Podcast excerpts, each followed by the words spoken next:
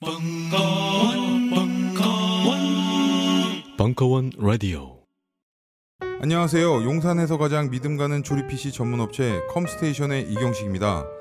당장이라도 사용하고 있는 컴퓨터를 들어다 던지고 싶을 때 그럴 때를 대비해 저희 컴스테이션이 용산 선인상가 21동 1층 130호에서 기다리고 있습니다. IT 강국에 걸맞게 믿을 만한 조립 PC 컴스테이션이 신뢰를 바탕으로 그 기회를 제공해 드리겠습니다. 궁금하신 점은 문의 주십시오. 011-892-5568번입니다. 우주 최강의 만족스러운 서비스를 제공해드리는 저희 컴스테이션이 늘 기다리고 있겠습니다. 딴지스에게 F1 같은 존재, 컴스테이션은 조용한 형제들과 함께합니다. 우리는 생각했습니다. 실외는 가까운 곳에 있다고. 우리가 파는 것은 음료 몇 잔일지 모르지만 거기에 담겨 있는 것이 정직함이라면 세상은 보다 건강해질 것입니다. 그래서 아낌없이 담았습니다. 평산네이처, 평산네이처 아로니아 친, 친, 친. 지금 딴지마켓에서 구입하십시오. 벙커원 안티에이징 특강 이원재 소장의 대한민국 노화방지법 2016년 4월 4일 강연 일부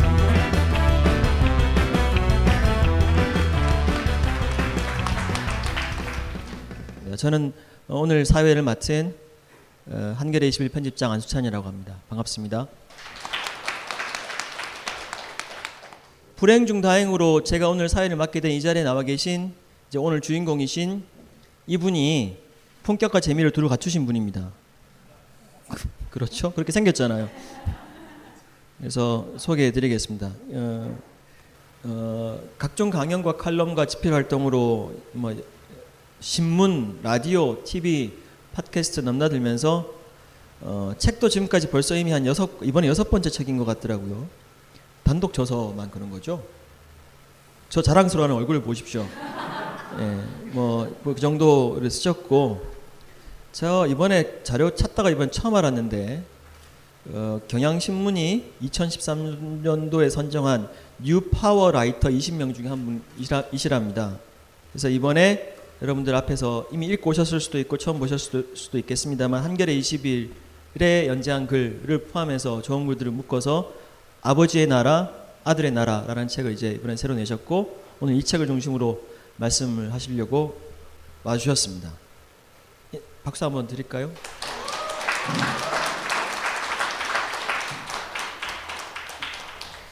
제가 저는 이제 이렇게 책을 뭐 열심히 많이 쓰진 않았지만 저도 책을 한두 권 정도는 써 보았습니다. 근데 제 개인적인 경험을 보면 책을 쓰는 이유는 딱 한 가지입니다. 돈 때문이죠.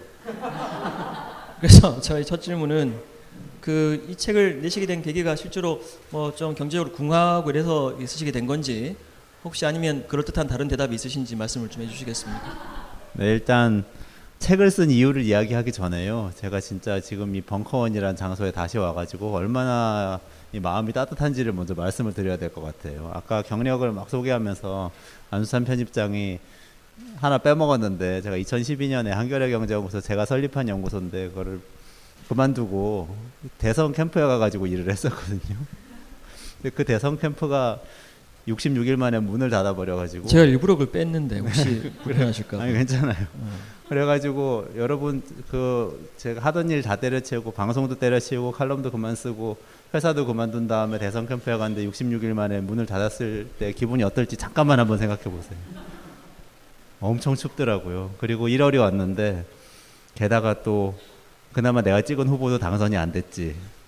하나는 문 닫고 하나는 악선한 거죠. 그랬는데 출근할 때는 없고 글을 쓸 때도 없고 방송을 할 때도 없고 그랬는데 시간이 너무 남아가지고 어떻게 해야 될지 막 주체를 못하고 있을 때 벙커원에서 연락을 하셔가지고 자그마치 10시간 동안 강의를 해달라고 하시는 거죠.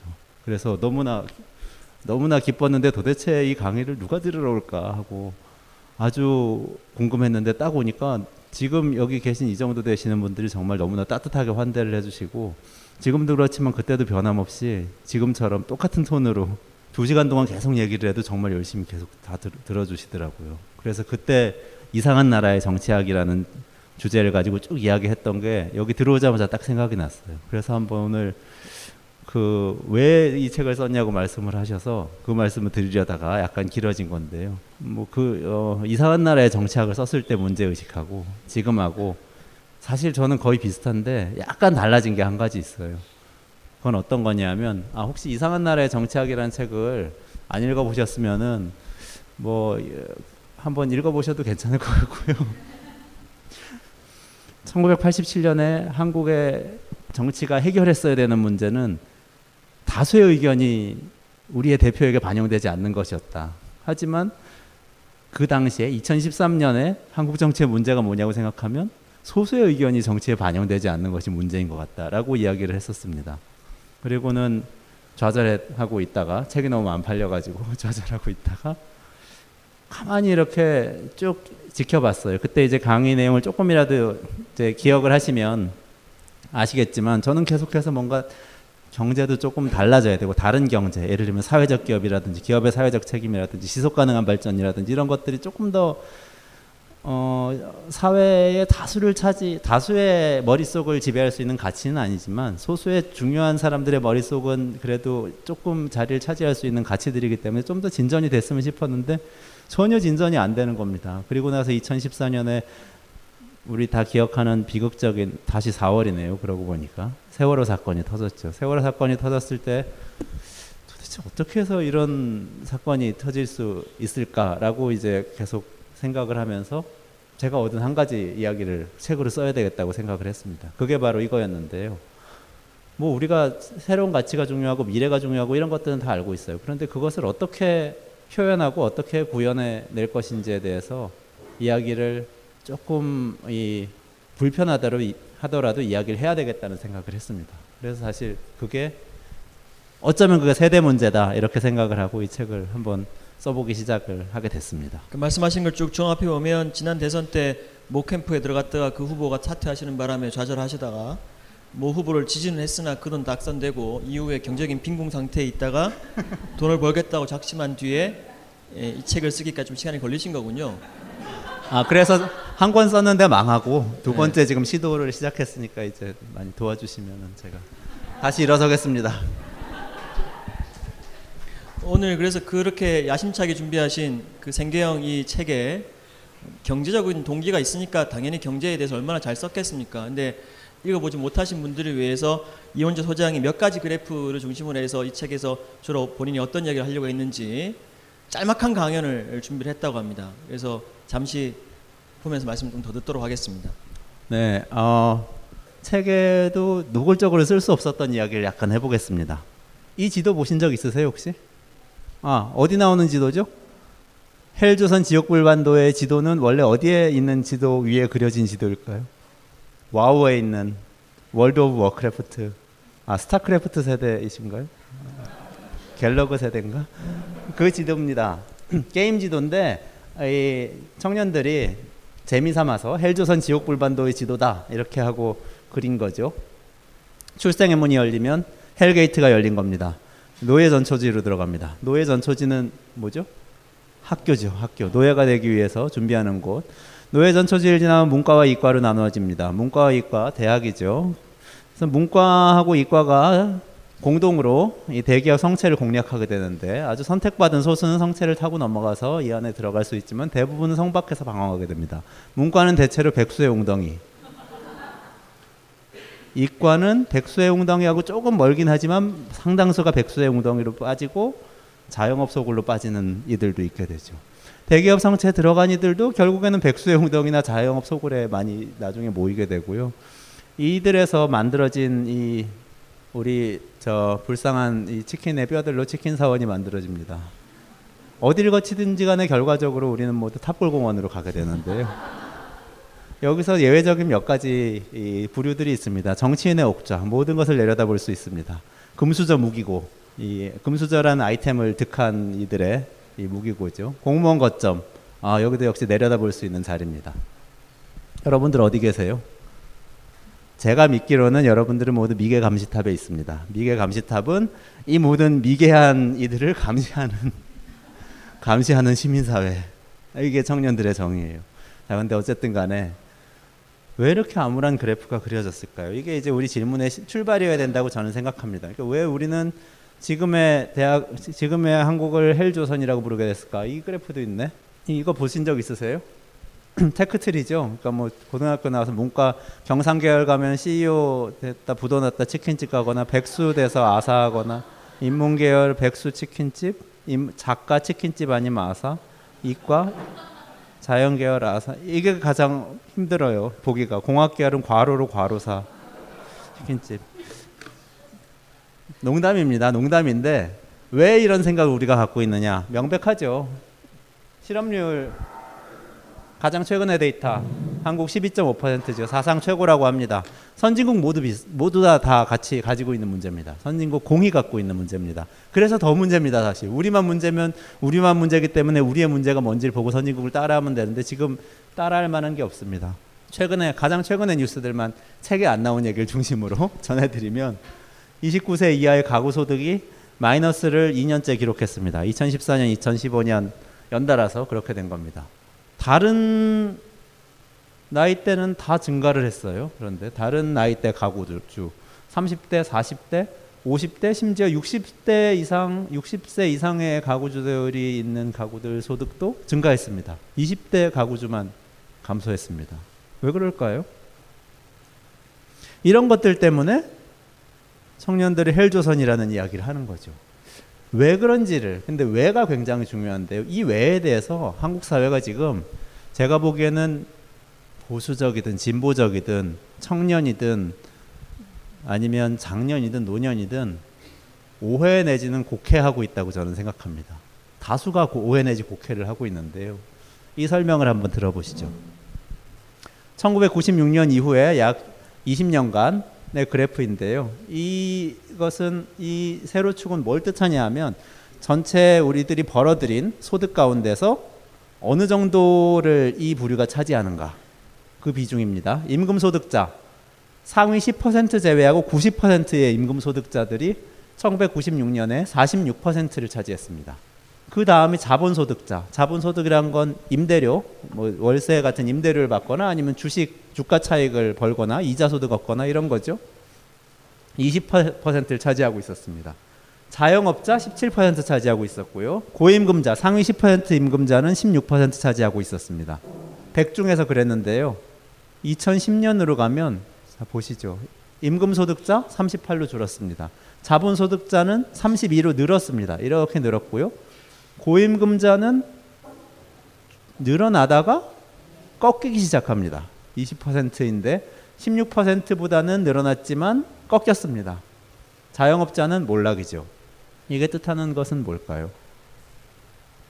일에서 벌어들이는 일이 점점 더 어려워지고 있다는 거죠.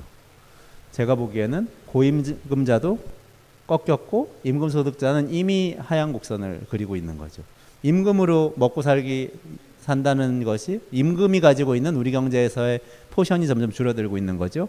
자영업자는 사실상 반노동자죠. 자영업자 여기서 이제 그 정의하는 이게 한국노동연구원 자료인데요.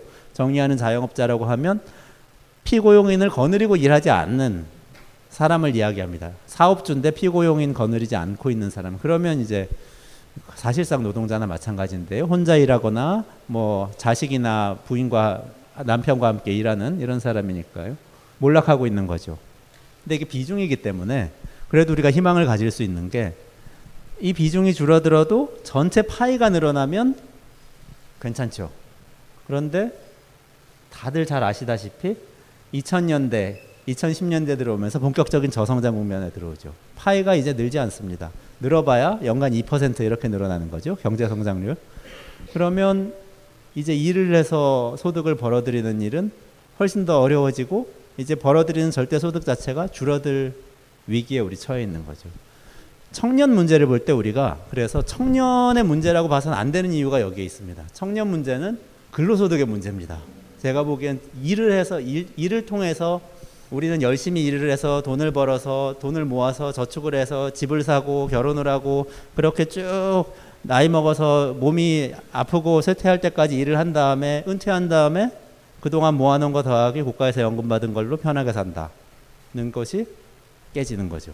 그것을 가장 처음 경험하는 세대가 지금의 청년 세대입니다. 불행하게도. 하지만 그 문제는 그들이 청년이기 때문에 겪는 게 아니에요. 그들은 평생 동안 그것을 겪을 것이고 우리 모두는 앞으로 계속 이 문제를 아, 안고 살아가야 하게 되는 거죠. 일곱 개 국가를 조사를 했는데요. 미국, 영국, 프랑스, 독일, 캐나다, 스페인, 이탈리아 일곱 개 나라 1960년대 이후에 2010년대까지 밀레니얼 세대의 소득과 그 연금을 수령할 수 있는 60세 이상의 소득을 비교했습니다. 밀레니얼 세대는 20대부터 30대 초반까지를 일컫는 이야기입니다. 봤더니 60세 이상의 소득이 엄청나게 빠른 속도로 증가를 한 것을 발견을 한 반면에 밀레니얼 세대 소득은 거의 증가를 하지 않았다는 사실을 발견을 하게 되고요. 특히 2008년 그 글로벌 금융위기 이후에는 밀레니얼 세대의 소득은 오히려 줄어들고 그럼에도 60세 이상의 소득은 늘어난다는 것을 발견을 하게 됐습니다. 그게 뭘까요? 그거 보고 이제 왜 분노하지 않는가 이런 얘기하는 분들도 있어요. 왜 청년들 분노하지 않냐? 하지만 그거보다 훨씬 더 이게 깊은 문제입니다. 왜냐하면 연금 소득과 근로 소득의 차이거든요. 연금 소득은 꾸준히 늘고 있는 겁니다. 근로소득은 계속 줄고 있는 겁니다.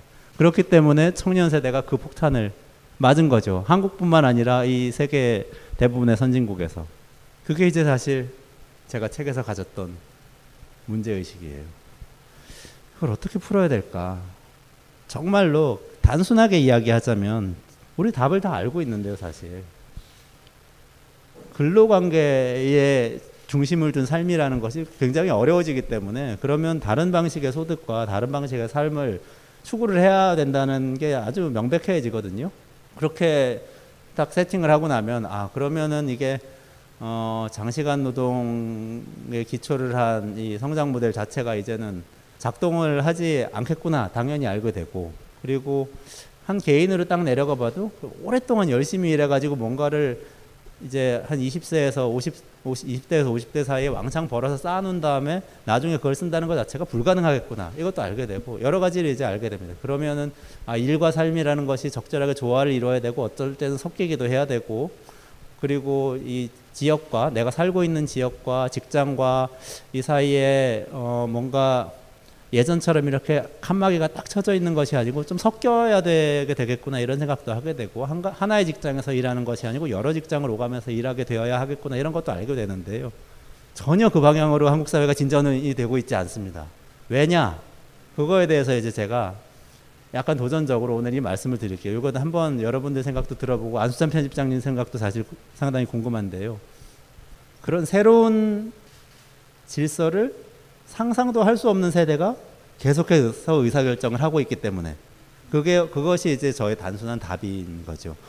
자, 그 제가 아까 말씀드렸던 책에서 아주 상세하게 제가 풀어서 놓은 그 사회적 연대, 연대에 기초한 이 경제는 사람들이 서로 간에 이렇게 서로 간에 상대방의 존재를 인정하고 연대할 수 있어야 가능하거든요. 근데 여기 보시면 사회적 자본을 조사한 OECD 조사를 보면요. 한국이 어려울 때 기댈 수 있는 사람이 있습니까? 라는 질문에 대해서 이쪽에 가장 낮은 그래프가 한국입니다.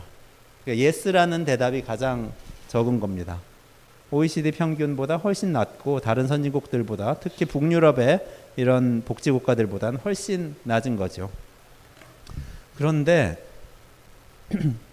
세대별로 그 대답을 구분을 해보면요. 그래도 이게 한국인데요. 이번엔 10대와 20대는 선진국과 비슷한 수준의 사회적 연대감을 가지고 있습니다. 30대와 40대는 선진국보다는 여기 30대, 40대가 많으시죠. 선진국보다 조금 떨어집니다.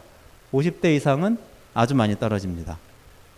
그래서 저는 보통 우리가 세대 교체라고 많이 이야기할 때 뭐 청년 세대가 어려우니까 뭔가 일자리를 줘야 된다라고 이야기를 하거나 또는 그들의 힘과 에너지를 받아서 뭐 사회를 역동적으로 바꿔야 된다 이렇게 이야기를 하기도 하는데요. 그런 거보다는 그러니까 뭐 노년 세대나 장년 세대가 늙고 힘이 빠져서 물러나야 된다 이런 게 아니고요. 새로운 완전히 새로운 패러다임의 사회를 우리가 만들어 가야 되는데 그리로 가는 가장 빠른 사실 가장 빠르고 경쾌한 방법은 새로운 생각을 할 수 있는 사람들, 새로운 세상에 가장 가까이 있는 사람들이 빨리 의사결정을 할수 있는 자리로 올라가야 된다. 그래야 그게 세대 교체가 아니고 시대 교체가 된다. 그런 이야기를 책을 통해서 하고 싶었습니다. 그래서 제가 짤막하게 몇 가지를 이렇게 그래프를 통해서 설명을 드렸습니다. 여기까지 설명을 드려도 될까요? 음, 소장님 말씀하신 이 내용의 핵심이 되는 컨- 개념이 여기 이 책에 나와 있습니다. 제론토크라시라는 굉장히 좀 어려운 라틴어를 쓰셨는데 노인 지배정 이런 뜻인 거죠.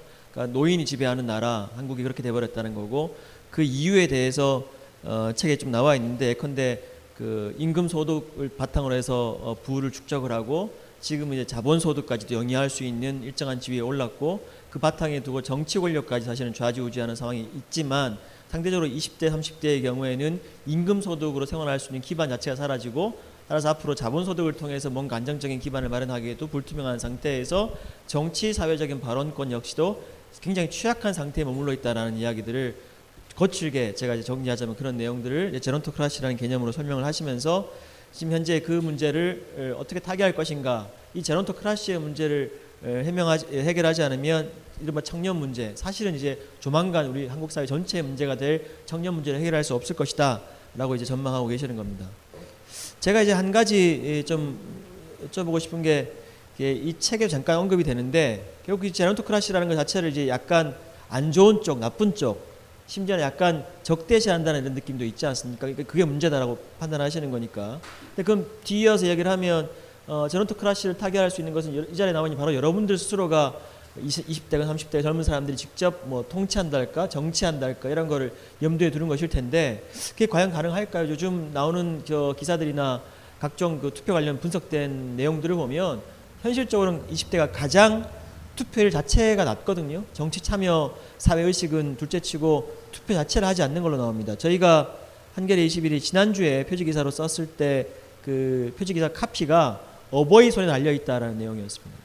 할아버지 할머니들한테 이번 투표가 달려 있습니다. 왜냐하면 60대 이상 그 유권자가 일단 인구학적으로 많습니다. 21.22% 해당되고 20대는 16% 정도인데 하여튼 가장 많고 실제 투표율은 더 높습니다. 20대는 어, 적어도 65% 이상 투표하십니다. 열에 7명이 투표하러 간다는 거고 지난 19대 총선 기준으로 보면 20대는 42% 열에 4명 정도만 투표합니다. 그러니까 이게 인구 비중이 높고 투표율도 높으니까 실제 그 투표에 반영되는 연령층을 보면 60대 이상이 지배하는 나라입니다. 한국은. 당연히 민심상 지지 성향을 보면 60대 이상이 65% 이상이 지난 3월 갤럽 조사인데요. 지금도 아마 변함 없을 겁니다.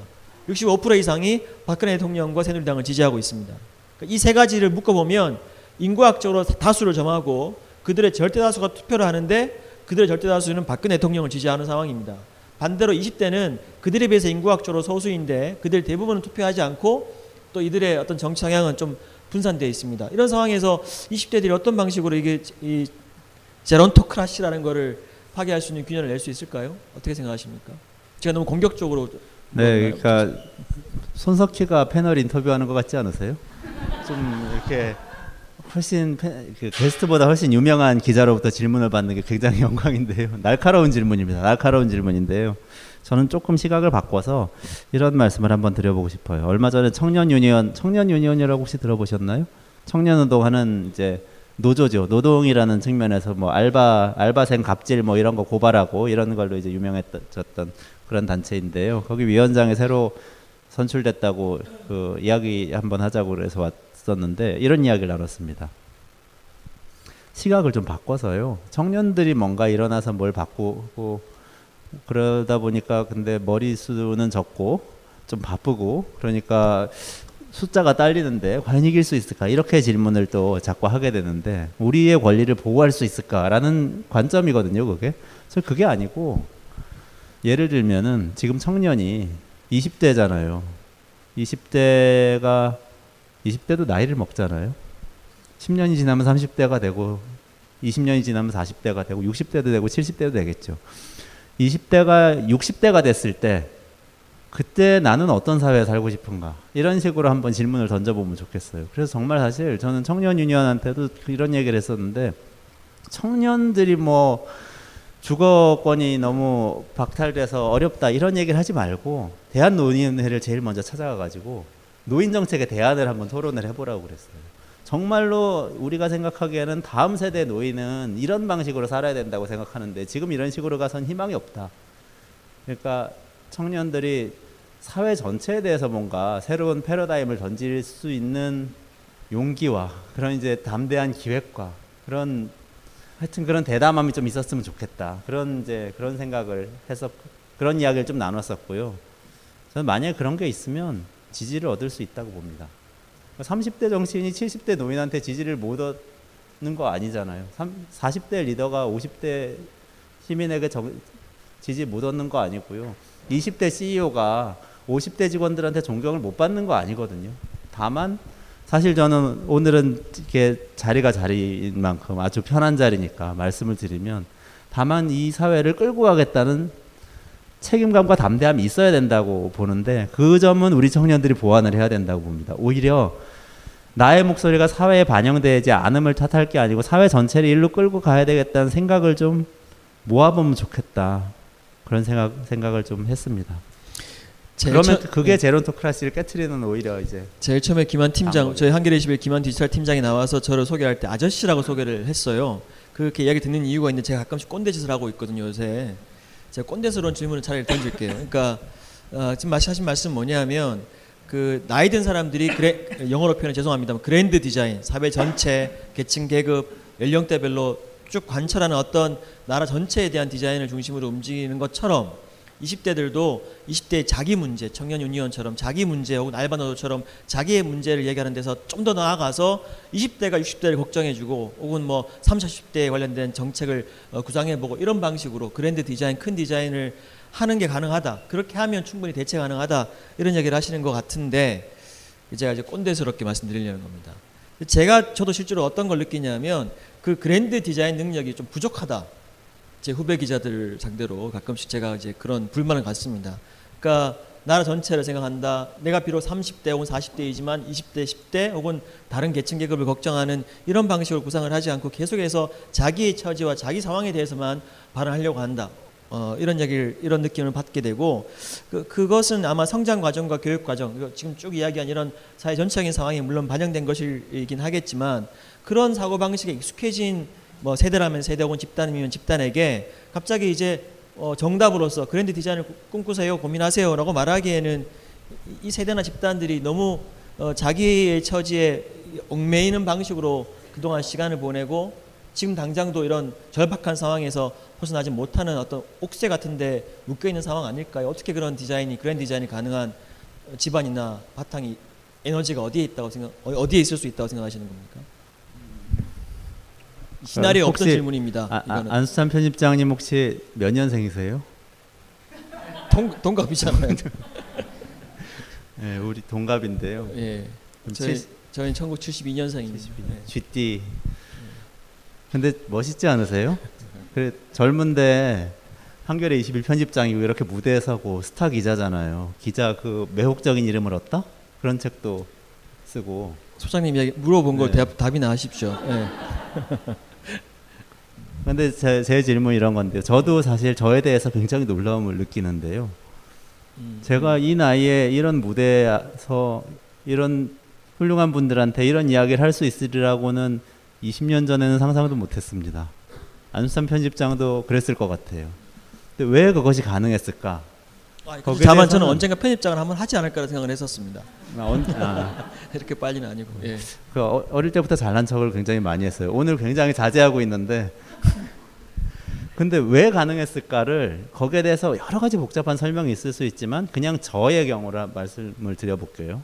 안 편집장은 어떤지 모르겠는데 저의 경우에 그 이유는 뭐였냐면 제가 26살에 한겨레 신문사 기자가 됐기 때문에 이게 첫 번째 이유입니다. 26이라는 아주 젊은 나이에 우리 사회의 뭐 오피니언 리더라는 사람들을 만나서 계속해서 질문을 하고 그리고 대답을 듣고 그 대답을 지면에 옮기면 지금보다는 훨씬 더 큰 영향력으로 사회를 움직이는 걸 목격하고 그걸 경험했기 때문에 그다음에 두 번째 이유를 들라면 아주 우연한 사고에 의해서 36살에 한겨레 경제연구소장이라는 책임을 맡게 됐어요.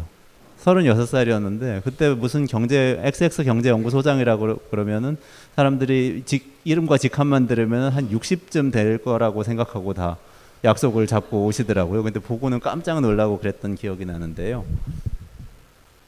그리고 엄청나게 이제 스트레스를 받고 막 책임감을 느끼고 막 그러는데 그 과정에서 엄청나게 성장을 하게 되는 것 같아요. 그래서 제가 정말 경험한 거는 리더라는 거는 길러지는 거라는 거죠. 경험을 해야만 끊임없이 경험을 해야만 만들어질 수 있는 거라는 거고 그런 관점에서 봤을 때 저는 지금의 그 그랜드 디자인 할 역량이 없다는 문제에 대해서는 거의 95% 정도는 앞선 세대의 문제라고 보는데요. 앞선 세대가 요즘 흔히 이런 이야기들 많이 해요. 뭔가 아, 애들한테 일을 맡기고 싶어도 불안해서 일을 못 맡기겠다. 정말 얼토당토하는 이야기라고 생각을 하는데 지금 평균적으로 20대의 학력과 20대의 이 문화적인 수준과 그리고 이 디지털 device 같은 이, 이런 이 고급 기술 활용 능력은 압도적으로 지금의 50대가 20대였을 때보다 높거든요. 압도적입니다. 3배, 4배 높습니다. 그런데도 못 맡기겠다고 이야기하는 것은 참 말이 안 되는 거죠. 자기들은 다 옛날에 그것을 그것보다 훨씬 낮은 능력으로 감당을 했기 때문에 지금 리더가 될 수 있는 것인데 그래서 사실은 일단은 아까는 아까 제가 말씀드린 건 자임을 해야 된다고 말씀을 드린 거고요. 좀 내가 실패할 것 같아도 자임을 하는 태도는 있어야 돼요. 그리고 어, 엉성한 것 같아도 그랜드 디자인을 얘기하고 옛날에 뭐 선배들이 사회주의 같은 거 이야기하고 그랬다면은 지금은 그게 무슨 주의가 돼도 좋고 뭐가 돼도 좋은데 뭐라도 이야기를 한 다음에 깨지는 경험을 해야 된다는 것을 이야기한 거고. 근데 자임을 하는 것 말고 위임도 해야 됩니다. 위임도 해야 돼요. 40대, 50대, 60대.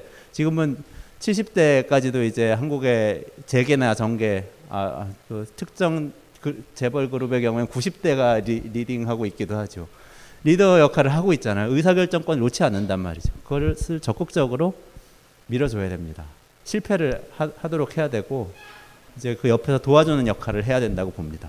그게 이제 우리한테 빠져 있는 우리가 생각해야 되는 요체라고 저는 생각을 합니다. 요즘 나는 책 추천을 하지 않는다. 그래도 이 책은 추천하지 않을 수 없다. 나는 딴지일보 읽은 척 매뉴얼의 애독자였으니까.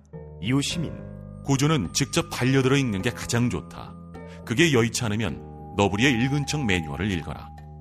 읽은 척 매뉴얼은 고전들의 뒤틀린 소개이자 색다른 비평일 뿐만 아니라 그 자체로 고전과 맞먹는 유사 고전이다. 고종석 그런 딴지일보 역사를 통틀어 가장 딴지적 글쟁이다. 김어준. 고전이 얼마나 재밌는가를 은하계에서 가장 재밌게 설명하는 책. 딴지 편집장 너브리의 고전문학 읽은 척 매뉴얼.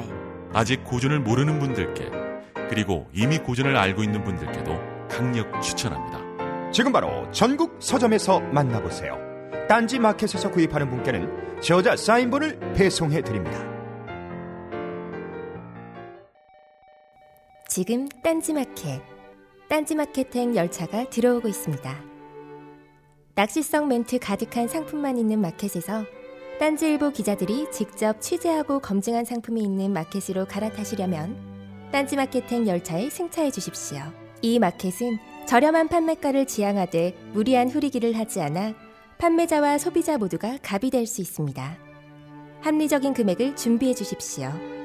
딴지마켓 올바른 소비로 가는 종착역입니다. 마켓점 딴지점컴으로 접속하세요. 그 궁금한 게 지금 방금 생각나는데 그 그래서 3, 60대 혹은 그 이상의 분들을 30대 중반 후반 시절에 그 한겨레 경제연구소장 시절에 만나면 그분들이 노인 나이 드신 분들이 어떤 식으로 대화를 하고 또 어떻게 대응하셨습니까? 그때도 그 그랜드 디자인을 자임하시면서 뭐 이렇게 다 말씀들 하셨나요?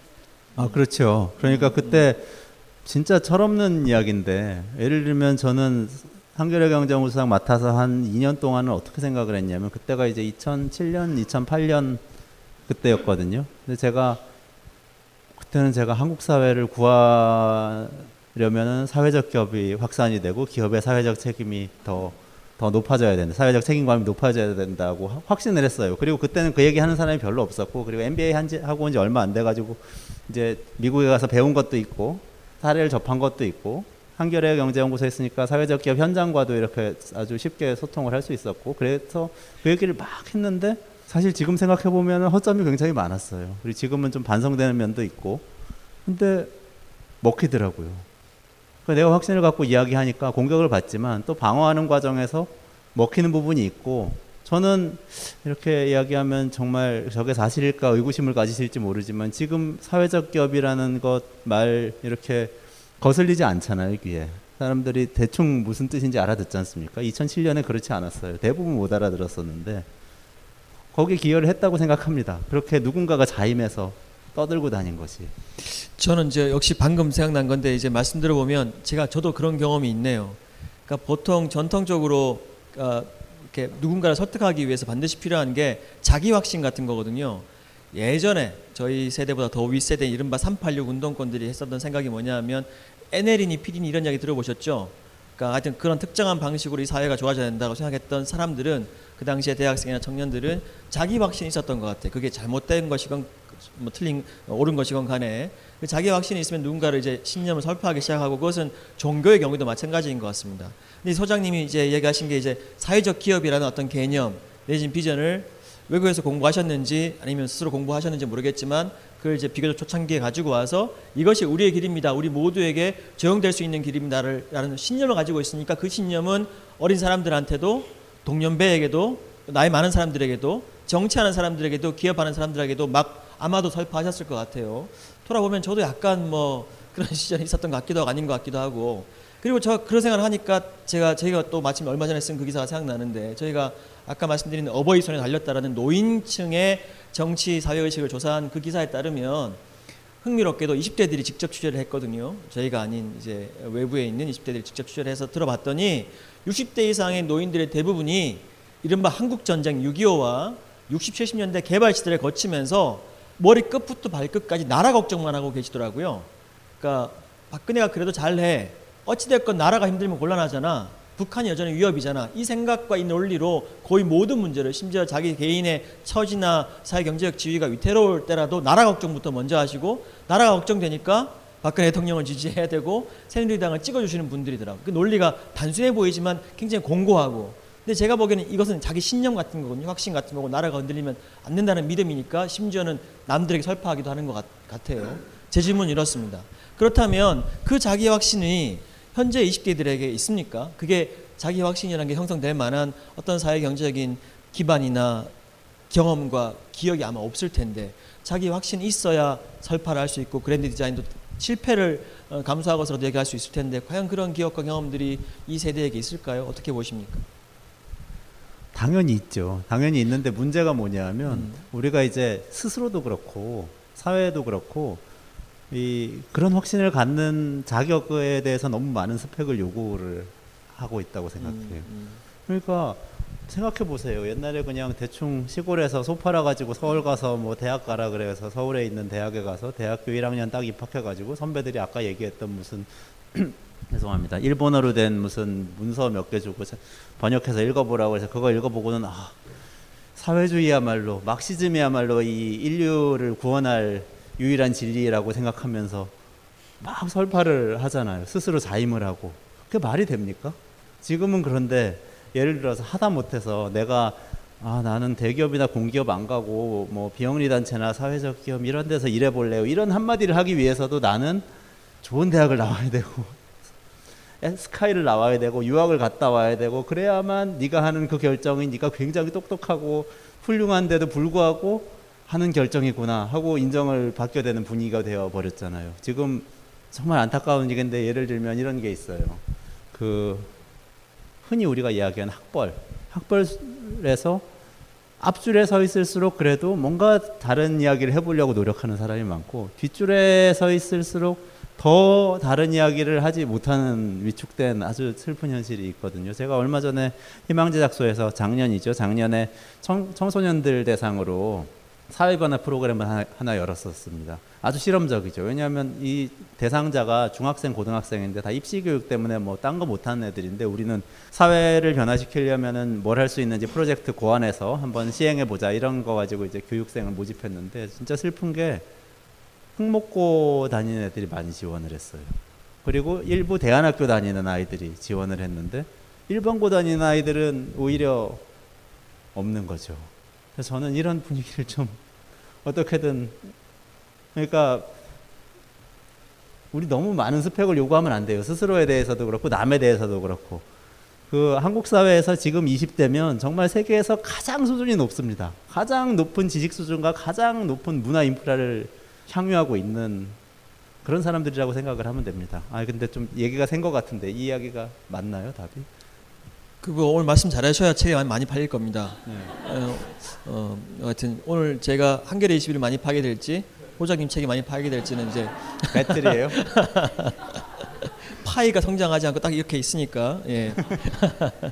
질문 들어온 거 몇 가지 말씀드리고 넘어가겠습니다. 근데 이 질문지 적어주신 분들이 저, 저 저로서는 도저히 소화할 수 없는 질문들 보내주셔서 제가 참 난감하군요. 참고로 말씀드리면 저는 그 경제학을 싫어합니다.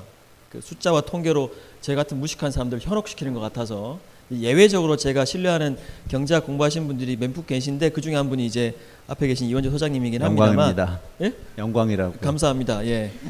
자리가 자리인 만큼. 근데 이제 그 질문 자체가 경제학적이라 제가 소화를 하고 말씀드릴 수 있을지 모르겠네요. 우선 어, 두 분이 비슷한 주제인 것 같습니다. 묶어서 말씀드리겠습니다.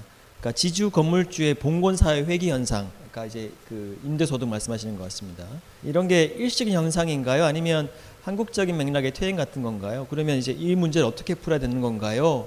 어, 라는 질문과 연관해서 동시에 또 다른 분은 그런 걸 생각했을 때 최대 다수의 공감을 얻을 수 있는 부의 재분배 방법으로 뭐가 있을까요? 이런 이야기까지 같이 해주셨습니다. 좀 큰 이야기들이긴 합니다만 어찌됐든 쭉 아까 보여줬던 도표에 의하더라도 임금 소득과 자영업자가 어, 몰락하는 가운데 자본 소득만 늘어나고 있는 이 상황을 어떻게 해결해야 되는 걸까요? 제가 아 이거 미리 말하면 안 되는데 책의 결론 부분에 해당되는 부분이거든요. 그냥 말씀드릴게요. 책은 뭐 사시든지 말든지 혹시 제가 조금 불쌍하면 좀 사시고. 그러니까 지금 문제가 이런 거거든요. 자본주의 핵심이 뭡니까? 노자 관계잖아요. 우리는 자본에 고용되어서 일을 함으로써 뭐 괜찮은 자본주의라면 정당한 대가를 얻고요. 정당한 보수를 받아서 그걸 가지고 이제 삶을 영위를 하는 거죠. 그 중에 일부를 남겨서 어떤 사람들은 능력을 많이 발현, 발현해서 이 근로소득을 많이 벌면 일부를 남겨서 축적을 해가지고 그거 가지고 자산가가 되는 거죠. 그러면은 그게 점점 더 쌓이면은 그걸로 자기가 뭐 기업을 차리기도 하고 아까 얘기한 것처럼 그 건물처럼 자산을 구매해서 생산 활동에 사용될 수 있도록 다른 사람이 사용할 수 있도록 임대해 주기도 하고 이런 이제 자산가 대열로 가는 거죠. 이게 이제 자본주의의 그 생, 성장 방식이잖아요. 그러니까 기본 축은 근로인 것이고 이제 이외에 다른 것들이 있는 거죠. 이게 망가지고 있다는 게 핵심 현상이고 아까 얘기하신 그, 그 건물 건물주가 과도하게 이제 어, 그러니까 자산을 갖고 있는 사람이 과도하게 힘을 갖게 되어서 말하자면 전 이렇게 이해하는데 제 버전으로 해석하자면 자산가가 너무 힘을 갖게 되어서 오히려 생산적인 활동하는 사람들이 별로 이렇게 힘을 가지지 못하게 돼서 생산 활동 자체가 어렵게 되는 현상. 이런 것들을 이제 최근에 젠트리피케이션이라고 해서 임대료가 너무 빠르게 올라서 그 지역을 살렸던 이 상인들이 오히려 떠나야 되는 이런 현상들 벌어지는 것을 이제 지적을 하신 것 같은데요. 그게 이제 대표적인 케이스인 거죠. 생산 활동 자체가 저해되는 문제. 그 우리나라만 그런 거 아니고 전 세계 다 그렇습니다. 젠트리피케이션도 그 선진국 대부분에서 벌어지고 있는 현상이고요. 그 재작년에 많이 화제가 됐던 프랑스 경제학자 토마 피케티의 21세기 자본이라는 책에 보면 결론은 이런 거죠.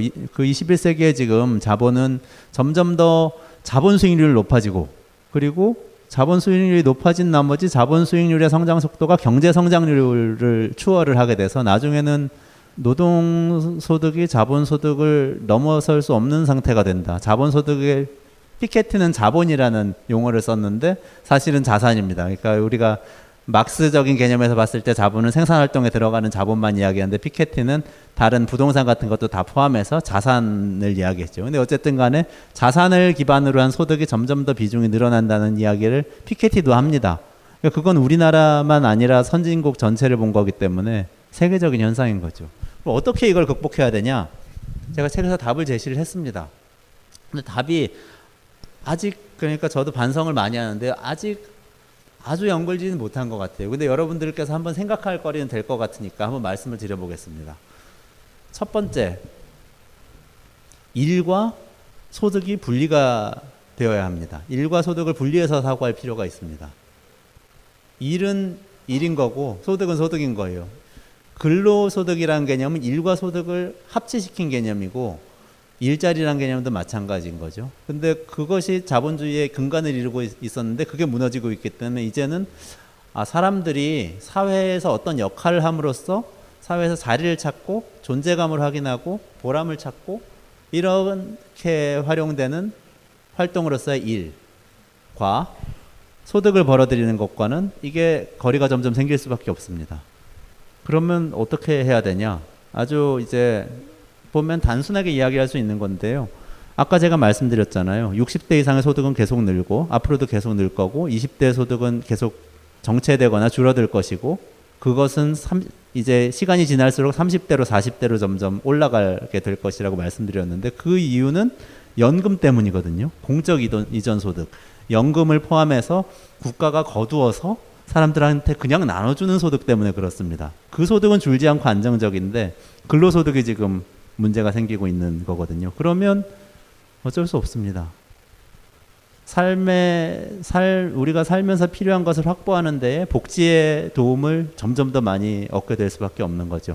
이걸 아주 극단적으로 끝까지 밀어붙여서 이상주의적으로 이야기하는 개념이 기본소득제입니다. 모든 사람에게 그냥 일정한 소득을 나눠주고 쓰라고 하자. 소비하는 인간이다. 이제부터 인간은 소비하는 인간이다. 생산은 뭐 모르겠다. 그 기계가 하든지 어떻게 조직되는지 모르겠지만 일단 소비하는 인간을 만들자. 저는 최소한 최소한의 공적 이전, 이전 소득을 단계적으로 확보를 하자 이런 이제 생각을 가지고 있습니다. 그거는 이제 처음에는 노인 기초연금부터 시작을 해서 뭐 아동 수당, 뭐 청년 자본, 기초 자본 이런 방식으로 이제 확대가 되어갈 수 있겠죠. 근데 그러면 일을 어떡하냐 일. 일을 우리가 보통은 취업해가지고 하는 게 일인데 취업이 없다고 하면 일을 어떡하냐 일 자발적으로 해야죠. 동네에서 필요한 일 내가 찾아가지고 해야 되는 거죠. 일이라는 건 어쨌든 조직되어서 해야 하는 것이거든요. 그러면 예를 들어서 우리 우리 동네에 어려운 노인들이 많이 있어서 도와줘야 한다면 노인을 돌보는 비영리 단체를 동네에 있는 젊은이들이 같이 만들어서 가서 도와드리고 거기에 따른 보상을 어떤 방식으로 받는지는 새롭게 조직돼야 되는 거죠. 그냥 보람만 얻을 수도 있고요. 국가에서 좀 보조를 해줄 수도 있고 국가에서 노인들에게 기초연금 방식으로 준 것을 노인들이 지불함으로써 뭔가 관계가 생길 수도 있지만 그 모든 것은 자본주의 사회에서의 근로관계하고는 달라요. 조금 다릅니다. 자본이 이윤을 위해서 투자해서 고용을 한 것이 아니기 때문에 그리고 일과 소득이 그런 방식으로 해결이 되면 다 해결이 되냐? 거기에 이제 마지막 문제가 있는데 그게 제가 아직 그 갖고 있는 질문입니다. 저도 한번 여러분이 책 마지막 부분에 있으니까 정말 이제 이거는 책을 팔기 위해서가 아니고 한번 읽어보시고 생각을 한번 저한테 뭐 메일로나 나눠주시면 굉장히 저도 큰 공부가 될 것 같은데 이게 뭐냐 하면 사람들은 사회를 이루어서 살아갈 때 어떤 개인이 다른 사람을 위해서 뭔가를 하도록 만들어야만 됩니다. 그래야만 인간 사회가 유지가 됩니다. 시장 경제는 자본주의 시장 경제는 아주 폭력적인 방법이라고 욕을 먹기도 하고 착취라고 욕을 먹기도 하지만 그 방법을 만들어냈습니다. 그게 뭐냐 하면 야 너는 먹고 살고 싶으면 자동차 공장에 가서 일을 해. 아침 9시부터 저녁 6시까지 일을 하고 그다음에 일주일에 두 번은 야근 처리하고 그러지 않으면 넌 굶어 죽어. 그럼 자동차 공장에 가서 억지로 일을 하는 거죠. 그 행위는 자동차를 만듭니다. 누구를 위해서? 자동차를 탈 사람을 위해서. 그래서 우리는 어떤 자본주의 시장 경제는 어떤 방법을 통해서 어떤 폭력적인 과정을 거쳤는지에 대해서는 우리 논란을 벌일 수는 있지만 사람들이 서로 서로 다른 사람을 위해서 일하도록 만들었죠.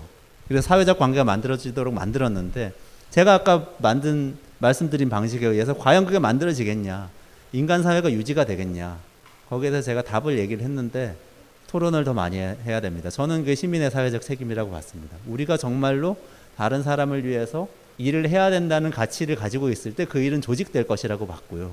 협동조합이든 비영리 단체든 사회적 기업이든 뭐든 자조적인 방식으로 조직이 많이 될 수 있다고 봤고 거기에 국가가 좀 support를 해주면 더 잘 조직이 될 거라고 봤고요. 그런데 이제 잘 될지 한번 읽어보시고 생각을 나눠주시면 좋겠습니다. 저처럼 경제를 잘 모르는 사람 입장에서 그냥 거칠게 한번 요약해 볼 테니까 맞는지 한번 점수만 매겨 주십시오. 그러니까 말씀하시는 게 어, 공적 이전 소득 복지 기금이 노인들한테만 지금 다 가고 있는데 일단 그거 빼야 된다.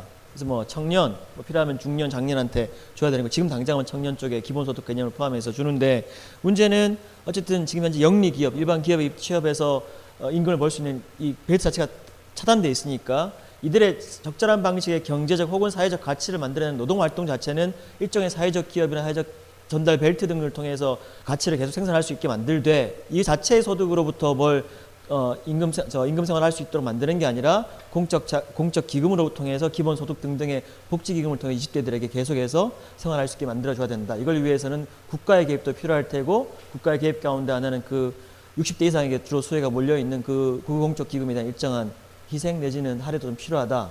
근데 과연 그게 마- 작동할지 어떨지는 좀 더 같이 공부해 보자는 말씀하시는 거죠. 네, 자발성이 필요하다는 거 한 가지 추가를 하고 싶고 60대 이상의 걸 뺏는 건 아니고요. 음, 음. 추가로 해야 된다는. 뺏어야 되지 않을까요? 아니 뺏어야 되는 것은 네. 그 연금이 아니고 권력입니다. 권력은 소수가 가지고 있고 연금은 다수가 가지고 있기 때문에 소수의 알겠습니다. 것을 뺏어요.